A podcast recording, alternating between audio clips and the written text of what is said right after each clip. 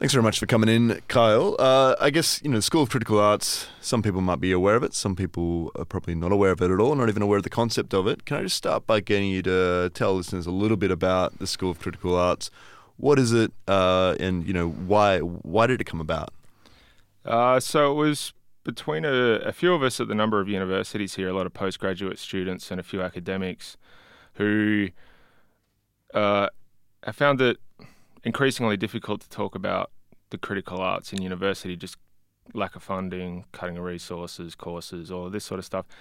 And I mean, we've seen this around the world more generally and in Australia particularly, but we just wanted to start up this school, this small independent school, which looks at the critical arts uh, across a range of different disciplines from philosophy, the practical arts, visual arts, and um, critical theory, also sociology, legal theory, and a few other things.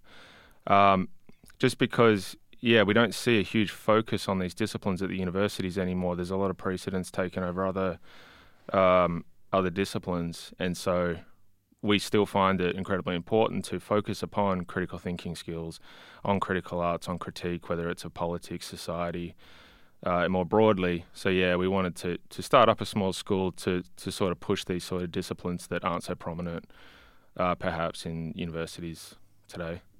And that's so true, isn't it? That universities very much have changed over the years. I mean, I, I, sort of you know look at the the uni that I'm at at the moment, and it seems to be very much uh, privatized and more about what you know what's yeah, what's yeah. profitable, and there's yeah. a lot of funding in, in engineering and in, in business, but uh, less so in um, in you know in critical theory and you know, perhaps the history of universities was more a place you go to study for the sake of studying and to gain knowledge and insight and to therefore, you know, contribute to your community through that. Is, that yeah. something that you found in your own experience that universities are becoming, I guess, more and more these uh, neoliberal institutions that care less about the, you know, the sort of the, the, the, the I guess, thinking for thinking's sake and uh, you know particularly more mm. radical thinking um, and and more about just you know getting profits in and is, is that yeah. sort of part of it? One hundred percent, yeah. I, I think it's this particular ideology that plays out, and I mean I've been at university now for maybe 10, 11 years, and even within that span of time, I've seen it sort of ramp up, and it's obviously been going on for a lot lot longer than that.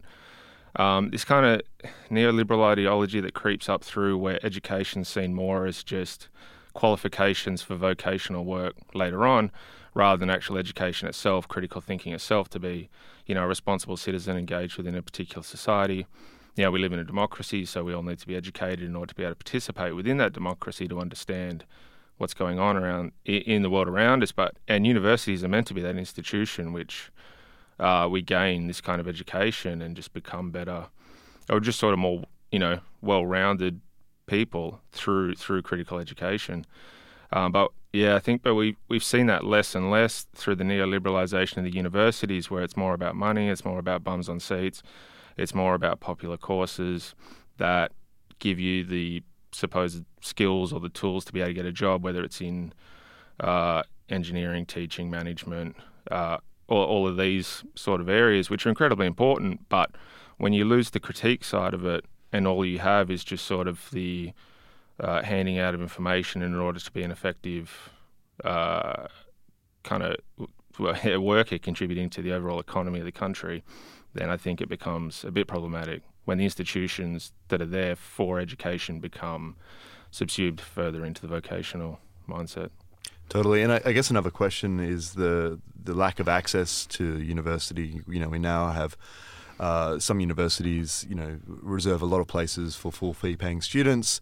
Uh, mm. You know, it's it's just incredibly expensive, and so I'd imagine for a lot of young people, if they're going to university now, they're really, you know, they might be interested in philosophy or in uh, queer theory or gender studies, but you know they've got perhaps family or friend or, or, you know their parents saying, well, look, you got one one shot at going to university, uh, do something that's going to get you a job, uh, mm. and is that part of the School of Critical Arts? Because you know you don't have to be you, anyone can enroll in the courses. You don't have to be yeah. someone that's a you know university student, and you know I guess it's quite accessible. Um, is that is yeah. that a huge huge part of it as well? Is just providing, you know, I guess not necessarily free, but cheap, cheaper access to these theories and to these discussions. Yeah, definitely. Yeah. So there's no prior qualifications needed, no prior education needed to, to take these courses.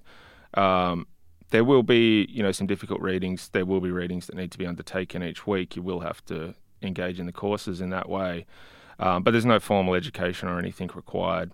Um, and yeah, we do have free spots available for the classes too. So being a non-for-profit, um, we we do rely heavily on the money coming in for the classes themselves, so that we can continue to run them and pay the lecturers and um, uh, pay the coordinators, the people running the school. But for sure, for those people who can't afford to pay for the classes, um, for whatever reason, we have yeah we have free spots available for them. Awesome. Now, I mean, years ago, I remember seeing uh, in, uh, I think it was in, in in Spain. There was a couple of sort of squatted universities there and sort of open universities and these uh, projects that took place in them. Perhaps more common in in uh, Europe, but there are you know open universities uh, in Australia and elsewhere elsewhere around the world. Mm. Is is there any sort of plans for that in the future? I mean, uh, you know, the idea of setting up an entirely alternate uni- uh, university might be a bit grandiose at the moment, but are there plans to sort of expand? I mean, I know, know you've got a lot of courses coming up uh, this round, whereas last year there was there was fewer. So obviously it's getting more popular. There's more people getting involved. Yeah. But are there you know are there sort of you know pipe dreams to to try and set up a bit of an alternative open university one day or something like that? Uh, yeah, we we had discussed this when we um, first had meetings uh, around the school itself and what we wanted to to kind of do with the school. Uh, I think if we did move into that sort of territory, it would be a long, a long way off. Yeah. Be huge work trying to get accreditation and and all of that sort of thing. For now, it's just a very small school located in Perth. Um, we do have some teachers from Melbourne, I think, this year. Um, or actually, we did, and we may have some more coming up. But um, uh, yeah, but for the most part, it's just a local sort of Perth only school. Um, just very small classes, uh, 9, 10, 11 students yeah. in each class just sort of to bring it back to the sort of face-to-face learning. That was the other thing we really wanted to focus on with this school too. I think um, not so much pitted as like I know we've talked about the neoliberalization of the university and that kind of thing. Not to pit it so much as like an alternative to the university, but something that we feel is lacking or missing in the university.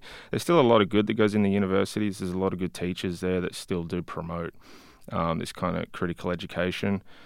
Um, but and, and so we sort of want to work together with that sort of aspect of the university to sort of offer some things that, that the universities or particularly teachers within the universities can't offer now for um, for various reasons for contracts, uh, contract you know uh, workloads, underpay, or all of these kind of things.